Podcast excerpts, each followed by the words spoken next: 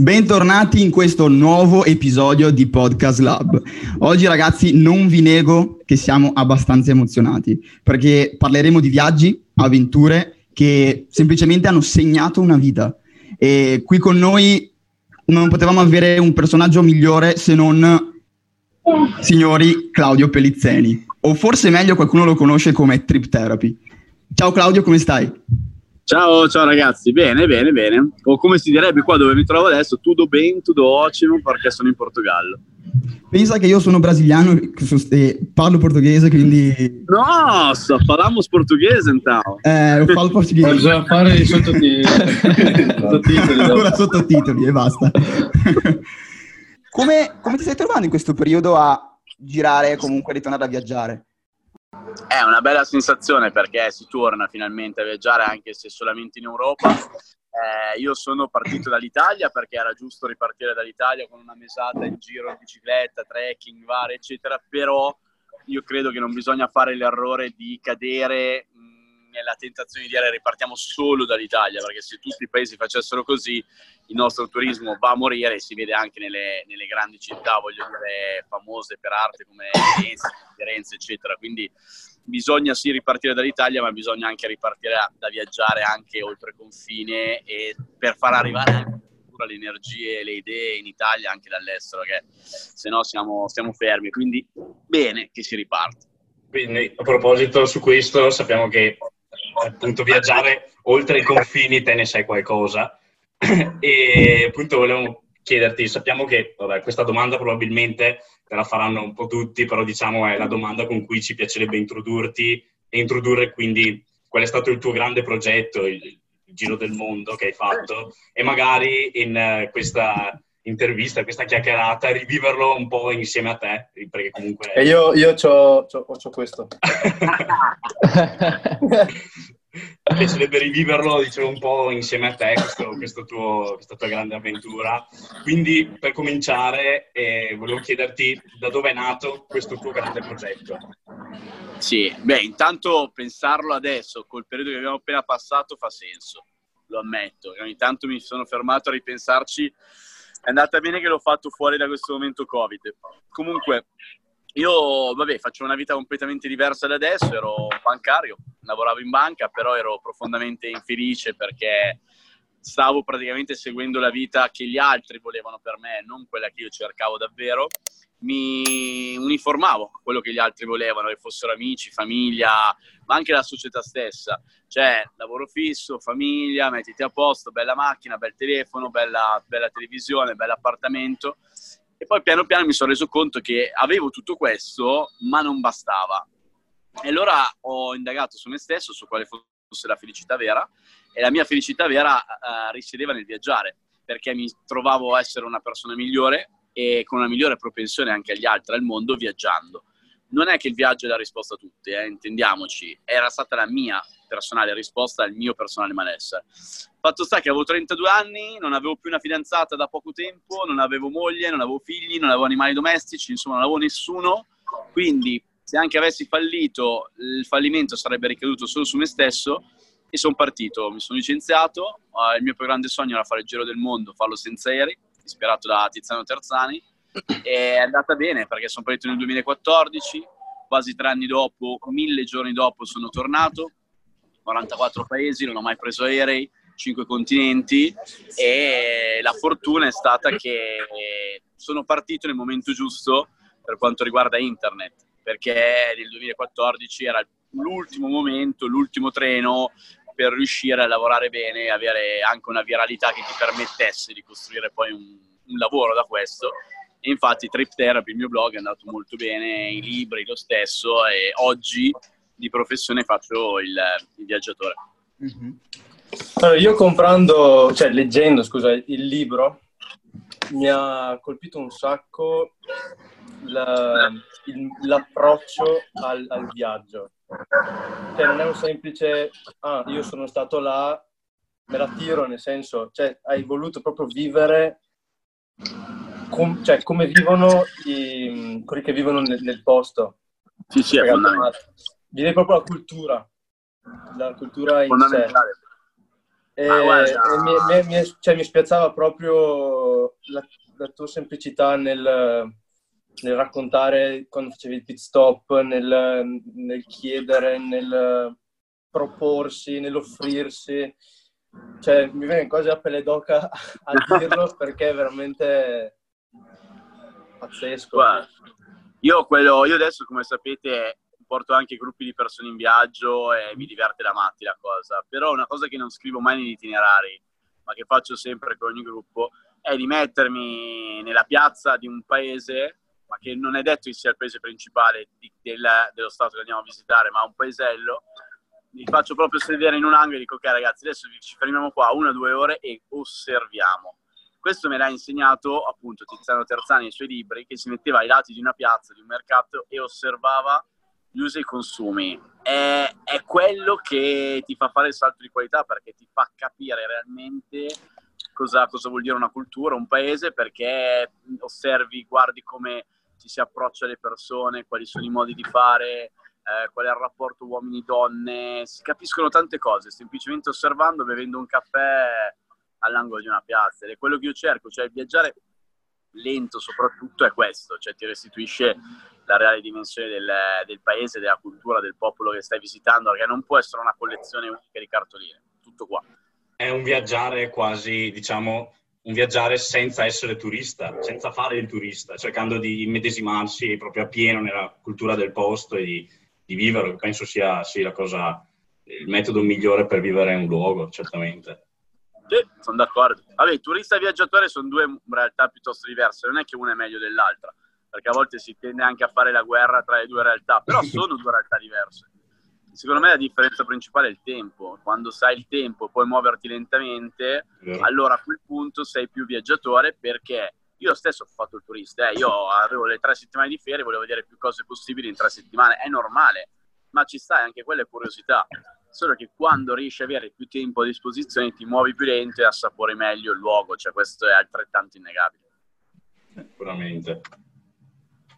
E quindi tornando anche un po' a come, a come ti ha introdotto appunto Caio prima e anche a quello che ci hai raccontato adesso de, della, della, tua esperienza, posso immaginare, possiamo immaginare che il nome appunto Trip Therapy derivi appunto da cosa ti ha permesso di, di fare il viaggio in termini di, di, scoperta anche personale. Può essere giusta come interpretazione questa?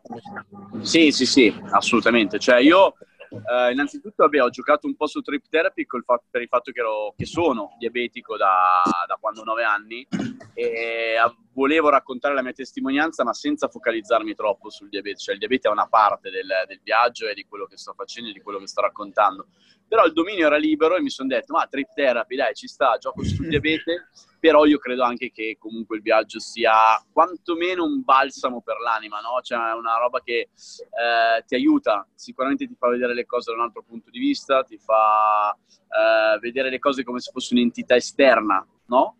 E questo aiuta, aiuta indubbiamente, quindi ci sta assolutamente che il viaggiare sia una terapia. Non è la terapia a tutti i mali, però ad alcuni sì, ad alcuni assolutamente sì. Ma tu, eh, giusto per eh, chiederti, sei una di quelle persone che, mh, mm, come si può dire, eh, gli piace tornare sullo stesso posto, tipo gli, ti piace rivederla sullo stesso luogo, oppure no, voglio cambiare, andare a vedere tutt'altra cosa perché lì ci sono già stato? Guarda, quando mi chiedono, si invidiano la mia vita, mi dicono proprio, ah come la invidio, in realtà la mia vita è frenetica, stancante, stressante, prosciuga energie, però, però la cosa che, di cui mi sento veramente un privilegiato è il fatto di poter tornare nei posti che amo. È, è, il motivo per cui spesso faccio anche viaggi di gruppo dove torno nei vari posti. Tipo, io adesso fra una settimana torno in Islanda per la nona volta e ho una voglia matta di tornarci perché l'idea è che io ho potuto vedere così tante volte Skogafos, che è la cascata secondo me più bella in assoluto del mondo, magari l'opportunità di rivedere un'aurora boreale, vedere dei posti che mi hanno lasciato un ricordo clamoroso, guarda, è bellissimo. E poi ogni volta che si torna c'è qualcosa di nuovo, voglio dire, si scopre sempre... Sì, sì, sì, sì. È, è un'opportunità grandiosa. Bukowski diceva, eh, hai mai avuto il desiderio di rivivere per la seconda volta la tua prima volta in un posto? Eh, quello è fondamentale, cioè è Sì, sì, sì, sì, sì, sì, sì. Avere la seconda opportunità di vedere le cose per la prima volta, meraviglioso meraviglioso. Nella vita Ma- in sé eh, sarebbe bellissimo sempre. Anche quelle persone, immaginate che è bello. Sì. Ho una domanda che si aggancia a questa, ma il fatto di tornare sul luogo è limitato solamente al rivederlo o anche incontrare le persone che hai incontrato nel viaggio precedente? Guarda, io in genere eh, rivedo i posti appunto quando eh, viaggio in gruppo.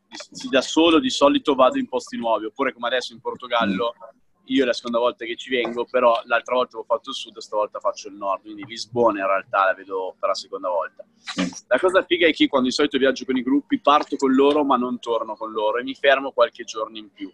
E uno dei ricordi più belli che ho è per esempio con il mio caro amico Mohamed, un ragazzo berbero che ci fa da guida, fermarsi in piazza Gina Dafna a Marrakesh, bersi un tè insieme, raccontarsi cose Ah, ok. e viverla con lui, no? Cioè viverla localmente e questa cosa è bellissima. Quindi è rivedere le persone. I posti sì, ma anche le persone, perché se io torno in un posto è perché ho anche legato con le persone. È una componente fondamentale del viaggio, la- le persone che si incontrano. Infatti, Sì, certo. leggendo il libro e guardando anche i, i video su YouTube, cioè, mi, mi ha colpito un sacco la parte del Nepal. Sarà che sono ancora, sono ancora lì, però Sì. Il leggere, immaginarmi un attimo anche il, um, quel discorso del visto, magari all'ultimo minuto che ti scadeva e tutto, le, le persone che ti hanno aiutato. E poi vedere su YouTube, per esempio, il viaggio che avevi fatto con Human Safari.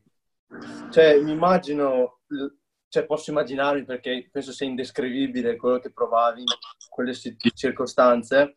Cioè, da solo a- a- in situazioni poco, poco belle, nel senso, sapere che magari il visto ti scade domani e non sai quando e come ti puoi muovere e tornarci sapendo già com'è il posto, magari le persone che hai ritrovato, cioè non, Beh, non posso immaginare Ci sono posti che sono casa. a tutti gli effetti. Nepal è uno di questi. Cioè, il Nepal adesso ormai per me è veramente casa. Cioè, considera che un turista medio che visita il, Me- il Nepal ha visto più Nepal di me.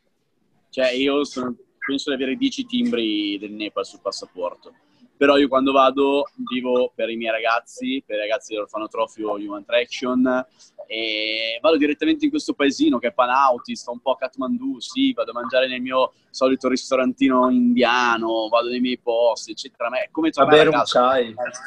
Bravo, a bere il chai nella piazzetta di Turban Square, c'è sempre quella vecchina che, trova, che hai visto nel mio primo video del primo giro del mondo, c'è ancora lei con i capelli arancioni e ogni volta che la vedo lei non si ricorda di me, poi gli dico le cose, fa finta di ricordarsi, ma è sempre bello, perché c'è tutto il gusto è... Devi lasciargli una foto, una, una foto magari. Sì, esatto. E avevo una, una curiosità riguardo appunto al viaggio che hai fatto in giro per il mondo, quindi il cibo anche no, in una cultura gioca comunque un ruolo importante, specialmente per alcune. E qual è stato per te il cibo che ti ha fatto provare l'esperienza, diciamo, più significativa tra tutti quelli che hai assaggiato durante il viaggio in giro per il mondo? Ma guarda, allora, per come è vissuto il cibo, ti direi sicuramente l'asaldo argentino per l'esperienza di convivialità. Poi in realtà quello che mi ha stupito di più è il giapponese. Cibo giapponese è clamorosamente buono, cioè è l'unico che puoi lontanamente paragonare all'italiano, almeno qua- in quanto a varietà. Eh, poi in realtà ti stupisce anche il cinese, perché non c'entra niente con i ristoranti cinesi italiani, ma davvero. Ah, No, Come se tu paragonassi la carbonara mangiata in Germania e la carbonara mangiata a Roma. Quella nelle buste è già fatta. Pensa che hai mangiato la carbonara a Porto. Ecco, sì, auguri allora. Auguri. Però no, il cibo è... Ecco, per esempio io il Nepal ci torno tanto spesso, ma è uno dei cibi peggiori del mondo, per esempio. Ma ho visto i video che cioè, mettono piccante ovunque. Sì, ma non è neanche troppo piccante, proprio- fa, fa- fa proprio schifo. Diciamo che non è cucina mediterranea, dai. Tra l'altro qualche giorno fa stavo guardando i video che aveva fatto Human Safari, che eravate in Nepal, che stava male tutto. E stavo Ah sì, pensavamo che avesse preso il Covid. Sì, sì, sì. Poi in realtà no, aveva fatto il serologico, non l'ha preso, però eravamo convintissimi. Noi ci sentiamo al telefono aveva paura e fa no, ma mi sa che allora in Nepal avevo preso il Covid, a te mi sa anche a me zio perché stavi veramente male, forte. E invece no, poi ho fatto il sierologico, l'ho fatto anch'io, ma non, né l'uno né l'altro eravamo, avevamo il Covid. No, eh, cioè, a vedere anche i miei che sono un po' fuori, cioè nel senso non, non, hanno mai visto tanti video riguardo a viaggi, queste esperienze. Invece io adesso cioè, mi sto veramente immergendo in un mondo, cioè è un mondo pazzesco. E vedere le comodità che abbiamo rispetto a quei paesi eh, cioè, sì. fa veramente impressione. Cioè, non, non so neanche dire la, la parola giusta, ma è veramente qualcosa di cioè loro vivono con quello che hanno, magari stanno, cioè, fanno fatica e tutto, però non te la trasmetto, cioè anche i video sono sempre che sorridono. Sì, cioè, ma no. ti sembra alla fine, cioè, è veramente... Quando, quando, sei lì poi alla fine in realtà è tutto molto naturale, cioè almeno per me. Eh, sia arrivare in posti dove il mangiare magari è ipercurato, iperpulito, iper di qualità come può essere appunto il Giappone, come andare in Nepal dove, ok, a me il cibo nepalese non piace, ma i miei ragazzi, per esempio, mi fanno sempre trovare un piatto di gnocchi al pomodoro appena arrivo giù, perché c'è le patate buonissime in Nepal. Gli abbiamo insegnato a fare gnocchi, mi fanno avere gnocchi e per loro è un super cibo perché mangiano i gnocchi all'italiana, che gli abbiamo insegnato noi. Però non hanno nulla, cioè i gnocchi li fanno passare sul tavolo per terra praticamente, cioè è una figata, è una figata clamorosa. A me viene molto naturale, ti dico la verità, cioè non mi puoi mettere a mangiare da bottura come nella peggiore bettola nepalese che io mi trovo sempre a mio agio. Caratterizza molto la persona. Cioè, per fare una roba così, infatti, è la capacità di sapersi adattare, cioè una cosa anche... E non è da poco. Sì, però è molto, ce l'ho molto dentro, cioè non è che uno mi diciamo come fai ad adattarti, in realtà viene naturale, non so come dire, non ha, non ha niente di speciale, è una cosa che probabilmente uno ha innato e sicuramente sì, ce l'ho quello indubbiamente. A proposito di adattarci, scusa se cambio discorso, ma se tu hai fatto il cammino di Santiago in silenzio. Yes. Cioè, prova a spiegare un attimo perché non, cioè, non, non so neanche da dove iniziare, perché è, fa strano dire fare un cammino, cammino di Santiago in silenzio, cioè sembra, neanche, neanche una presa, sembra una presa in giro in realtà. Però è più difficile fare un podcast in silenzio che il Cammino di Santiago. no, allora, io ti assicuro veramente che è stato più difficile i chilometri comunque, perché sono partito dall'Italia, ne ho fatti quasi 2002 e 72 giorni mi hanno pesato più i chilometri, cioè non ce la facevo più, non vedo l'ora di arrivare a Santiago, mentre invece il silenzio potevo andare avanti ancora dei mesi senza, senza problemi, raggiungi una pace, un equilibrio che sinceramente non pesa tanto il silenzio, fa più impressione a chi lo sente, e questo per dire che il silenzio a volte può fare veramente tanto rumore, che a chi l'ha fatto. Cioè, io l'ho fatto e sono stato bene. Non ho avuto difficoltà su cose banali, su cose quotidiane, ma non, oddio, ho voglia di parlare. Non c'era quello. C'era, ho voglia di finire questo cammino, sì, perché sono partito in autunno, è stato pesante a livello meteorologico, è stato pesante perché comunque ho quasi 40 anni e 16 kg sulle spalle per 2200 km, le mie ginocchia mi stanno bestemmiando dietro ancora adesso, però il silenzio in realtà è stata un'esperienza molto forte, ma meno forte rispetto a tipo ai chilometri. Perché tu praticamente per alloggiare o comunque per qualsiasi cosa, avevo visto in, in un'altra intervista che avevi un foglietto eh, plastificato, eh, perché sennò quella tempo che sì. ho avuto... Quindi c'è solo anche l'idea, è pazzesco, vero? È assurdo. Ma c'è qualcuno c'è, che ti ha un po' schifato, ti ha rifiutato? Cioè, eh. No. No. Allora, allora, è brutto dirlo perché devo parlare male dell'Italia. Però oh, il pezzo italiano, visto che non mi scambiavano per italiano, mi scambiavano per straniero e io capivo quello che dicevano, in Liguria non mi hanno sicuramente accolto. Decisamente. Mm. Vabbè, eh, cambiamo discorso, dai. No. L'Italia è accogliente, non lo è, forse lo era una volta, adesso lo è molto meno, sia in termini di umanità sia in termini di strutture e di servizi, perché io guardando in giro vedo che a livello di servizi l'Italia è molto indietro nell'accoglienza al turismo. Io l'ultima volta in a Roma, per esempio, sono rimasto fregato dal biglietto del quello mi immagino essere uno straniero avrei una pessima idea dell'Italia e vedo che c'è questa tendenza in realtà a non essere totalmente accoglienti, soprattutto in termini di servizi. Poi a livello di umanità dipende da regione a regione mm-hmm. e di sicuro la Liguria non brilla da questo punto di vista, ma questo lo sappiamo anche noi italiani, insomma. Senti, ma eh, durante il tuo giro del mondo, diciamo, eh, c'è stata una... Cioè, sappiamo che appunto i viaggi, da, perché da come appaiono, per chi magari non, si, non va a leggere magari il tuo libro, non ti segue fino in fondo, vede semplicemente che hai fatto il giro del mondo e dice wow che bello. E, e da fuori sembra una cosa tutta sempre bella, sempre... C'è stato un, una, un momento durante il tuo viaggio, diciamo, eh, un episodio magari che ti è capitato in qualche stato eh, in cui ti sei sentito magari a disagio proprio sì, per la, la, cultura che eri, che eri, lì, magari non so, una, una, grave, cioè una sventura che ti è successo, magari eh, non so, per dire mio fratello in Thailandia avevano leggiato il motorino e gli hanno rubato e quindi problemi. No, beh, quelle cose, allora, disavventure possono succedere. Io l'unico paese vero dove non mi sono sentito a mio agio, l'ho anche detto, è stato la città di Fes in Marocco. Eh, non ho lesinato critiche nel mio video YouTube a raccontarla perché lì le persone se ne approfittano completamente del tuo essere turista o viaggiatore o comunque straniero e sono scappato da quella città, cioè devo starci tre notti, ce ne sono state due solo ed esclusivamente perché il proprietario dell'ostello abbiamo litigato sul fatto che io avevo già prepagato tre notti e volevo andarmene dopo una. E lui mi fa: No, almeno due mi devi restare. Allora sono rimasto due, se no me sarei andato dopo una. Però il resto del Marocco è clamorosamente bello e la gente è straccogliente, soprattutto i berberi. Però a Fes mi sono trovato malissimo.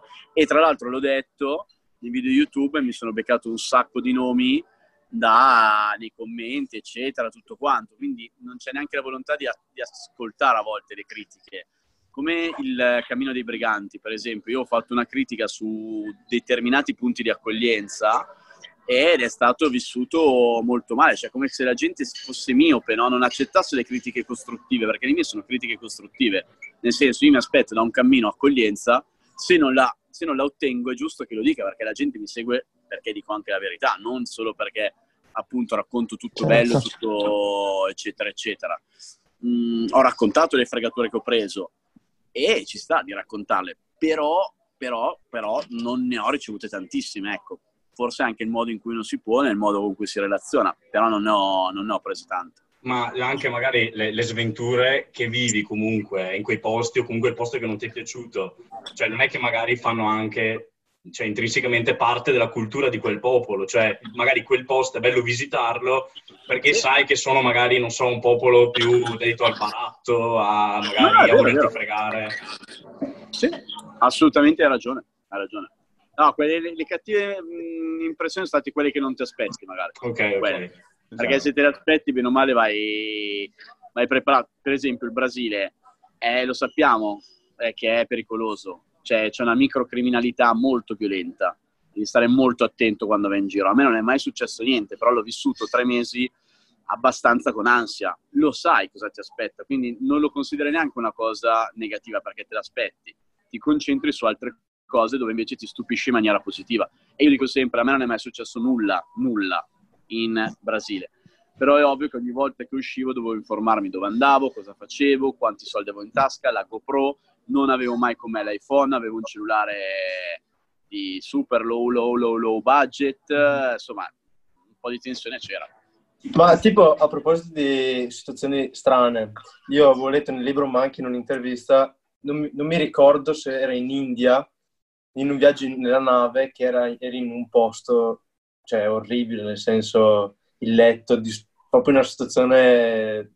Eh, eh, e se, si può dire nel podcast, avevamo due dita di tra piscio e vomito per terra. Eh, ma, eh, esatto. Cioè. Eh, eh, non la vivono molto bene il mare, eh, però io avevo per il letto in alto e ti tappi il naso. E quante notti avevi fatto? Cinque giorni, quattro notti mi sembra, o sei giorni, cinque notti. Abbiamo vissuto più o meno una stessa, una stessa situazione io e Amedeo che siamo andati in Spagna avevamo fatto 18 anni, abbiamo detto io e un altro nostro amico andiamo, faccia, facciamo un viaggio il più low cost possibile. Siamo andati a Barcellona con eh, un volo di 30 euro e tre giorni, andate e ritorno 30 euro, quindi erano anche onesti, e se non sbaglio erano per tre notti 16 euro a testa al Raval, quindi Cittavecchia, zona Sì, sì. abbastanza... Conosco. Peggior Esatto. quartiere che potessimo capitare. Mi sono trovati con una stanza pessima, eh, con... Cos'è che c'era dentro? C'era una vasca che era da bianca, era nera. No, aveva dentro due dita di acqua stagna. Di... Nostra. Non mi sono fatto la doccia per tre giorni che siamo rimasti là, non mi sono lavato. Ci lavavamo a pezzi, andavamo solo e solamente per dormire con cappuccio, felpa, perché era veramente una No, cosa... anche noi, anche noi a Roma, Eh. quando abbiamo fatto il viaggio in bici, eravamo in una, una stanza abbastanza orribile. Cioè, sì. Io ero in Paraguay, ho trovato un post che stava 40 centesimi a notte. Lo voglio provare. Dopo sono da un dollaro e mezzo perché ti assicuro 40 centesimi c'erano preservativi usati attaccati alle pareti praticamente. Cioè, Erano roba- opere d'arte magari. è agghiacciante, no? Ma veniva usato oggettivamente per andare appunto a consumare.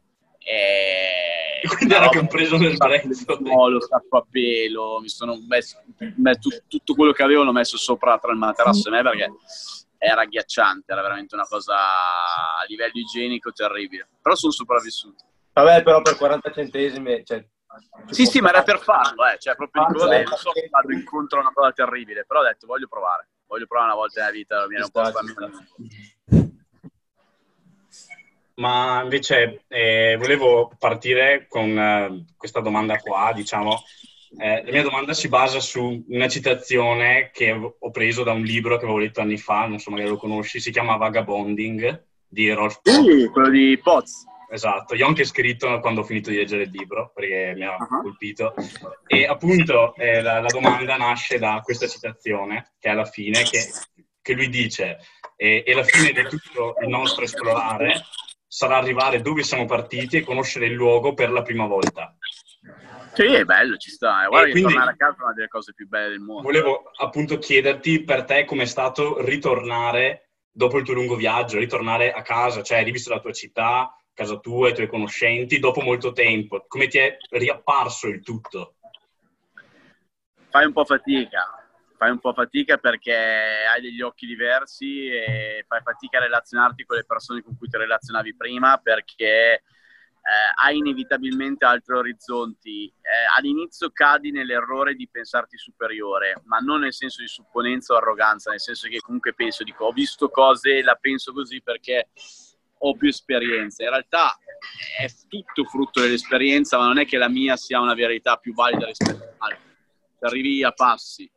La cosa bella adesso è tornare e godere delle persone, perché comunque le persone con cui sono amico da 35 anni eh, sono un tesoro, sono davvero un tesoro, pur con i loro limiti, pur con eh, le differenze che ci sono, ma questo è bello perché per loro, io sono ancora Claudio, non sono trip therapy, e per loro, loro sono ancora quelle teste di cazzo con cui uscivo quando avevamo 20 anni, uguale, e dobbiamo continuare a essere così ed è bello per questo, cioè non contano le esperienze personali, adesso c'è chi è sposato, chi ha figli, chi è divorziato, chi ha fatto, chi ha fatto carriera, c'è gente che minchia super manager eh, che piglia degli stipendi pazzeschi, ma è bello che insieme siamo ancora quelle teste matte che eravamo a 17-18 anni e questa è la cosa più bella e per me è un tesoro davvero.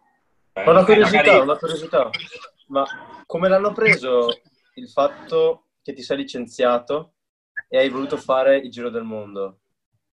Allora, ti dico, io ho deciso a ottobre e partì a maggio. Allora, lo cominciai a dire ad alcuni amici eh, intorno a metà ottobre e gli dissi, ragazzi, allora avete tempo fino a Natale per farmi cambiare idea. Ok, ditemelo serenamente, criticatemi, parliamone, eccetera, eccetera. Avete tempo fino a Natale. Se io il 26 di dicembre mi sveglio e voglio ancora mollare tutto e partire, non rompete più le palle. Cioè, a quel punto io non ci ascolto più. da Ovviamente cosa è successo? Che da ottobre a Natale tutti, eh, grande, sei un figo, sei giusto, sei qua, sei là. Quando lo stavo facendo veramente, "Oh, ma lo stai facendo veramente, ma davvero, oh, ma guarda che sei pazzo, sei... No, guarda, gli partono, gli partono i dubbi magari. E... Sì, ma è normale, non pensavano che lo facessi davvero. Poi quando l'hanno capito, eh, sai, per alcuni è stato difficile perché comunque io ho fatto una scelta dalla parte della felicità, dalla parte della verità, dalla parte del, del voler essere vero e molti recitano una, un ruolo, una parte un... e quindi ti, cioè, ti vanno, vanno a scontrare contro una realtà anche pesante per loro stessi. Parole ci vuole un po' di equilibrio, ci vuole tempo anche per lì per capire anche gli amici, le persone vicine. Certo. Ti, ti faccio un'ultima domanda per chiudere mi ricollego a quello che ci hai detto all'inizio, che appunto di mestiere fai il viaggiatore, che mi ha colpito molto, una cosa che si leggeva magari sui libri no, quando si era piccoli, perché comunque i sogni tutti è quello di, di, viaggiare appunto. E cosa vuol dire per una persona come te? Cioè che significato dai tu alla parola casa appunto, no? Perché anche Amedeo prima ti chiedeva come è stato per te il ritorno. Che significato dà una persona che è sempre a contatto con culture diverse, mondi differenti, a una cosa comunque che ha un valore importante? Ma ne hai più di una di casa, è inevitabile. Cioè, io sento casa, francamente, Sydney, sicuramente l'Australia, e lo vedo da, da tante cose, dal fatto che io quella prima volta che sono tornato a Sydney dopo dieci anni, il secondo giorno una persona mi ha fermato per strada, mi ha chiesto un'indicazione, io senza pensarci gliel'ho data giusto, ho controllato su Google Maps, era vera. Eh, dagli odori, riconosci un odore, è casa ovviamente d'Italia, è la famiglia e gli amici sono a casa, le radici, quello è casa però è casa anche il Nepal, perché ogni volta che torno per me il Nepal è casa. Eh, sono tante le case nel, che ho nel mondo perché inevitabilmente ho avuto tanti input, tante esperienze, tante eh, cose forti vissute che mi fanno sentire a casa in tanti posti. Però la casa, per come la intendiamo noi, per me sono le radici e le radici sono la famiglia, gli amici, le persone con cui sei cresciuto e quella rimane comunque l'Italia, rimane comunque Piacenza però sento come casa anche tanti altri posti. È inevitabile, insomma. Ne ho visti tanti, ne ho vissuti tanti. Certo. Che bella descrizione. No, veramente, io sono rimasto un attimo così per dovevo metabolizzare perché... e, beh, ehm, allora... Anche il Marocco è casa, anche l'Islanda è casa. Cioè, quando incominci a avere la, il tuo bar dove fai colazione, il, l'amico che vai a salutare, il, cioè la quotidianità, la, la, gestualità, la ritualità, quelle sono case. Cioè non ci puoi fare nulla. Eh, c'hai la cosa dove, cioè io quando sono a Sydney, cioè io il sushi lo vado sempre a mangiare in un posto. Eh, quando vado a Kathmandu il chai lo vado sempre a bere in un posto. Come fai a non chiamarla casa? Mm-hmm. Eh, se no c'è una ritualità, ci torni spesso, Marrakesh uguale. Sì, sì, che, che eh, per sé alla fine è la terra, cioè casa è la terra. No? Eh sì, poi ci sono chiaramente le radici, c'è la famiglia, gli amici, quelli, vabbè, quelli non te li sei scelti, quelli ti sei trovati e te li sei coltivati e quindi quello rimane tuo, il tuo legame, il tuo cordone umbilicale. Le origini appunto. Sempre stato, con le origini, esatto. Però casa è in giro, è rot- assolutamente rotante. Bello. Bello. E, beh, noi ti, noi ti, ringraziamo, nel senso che comunque noi, io guardo e vedo che ah, il sole che c'era prima è calato, esatto. ma il tramonto è passato. Quindi, sì. Oggi è anche sabato sera, se no... no, cos'è oggi ragazzi? No, no oggi no. Eh, sono troppo avanti. Eh, eh, sto pensando a quando uscirà il podcast, quindi lo sto già guardando. e... A chi è sta terza-feira? Eh, e, ehm, noi ti salutiamo, ti ringraziamo un sacco. E, è stato Grazie veramente voi, un viaggio, cioè io ho viaggiato e quindi bello, veramente bello. Ci ascolterà, consigliamo tantissimo di viaggiare perché veramente è una cosa ehm, che ti apre. E io sono anche una di quelle persone che quando va in giro sono quelle che continua a guardare, cioè io non riesco mai a, tenere la testa. Sì, sì, è vero, vero, vero. Capisco, capisco Caio, uguale. Cioè, devo guardare, devo vedere cosa fanno gli altri. E essere curiosi, specialmente come hai fatto tu, di prendere e andare è stato bene per te e penso anche per altre persone che comunque stai ispirando e hai comunque ispirato. Grazie ragazzi. Grazie, Grazie mille. Grazie a te. Grazie. Buon proseguimento allora. Buon proseguimento. Ciao, Ciao ragazzi, buona notte.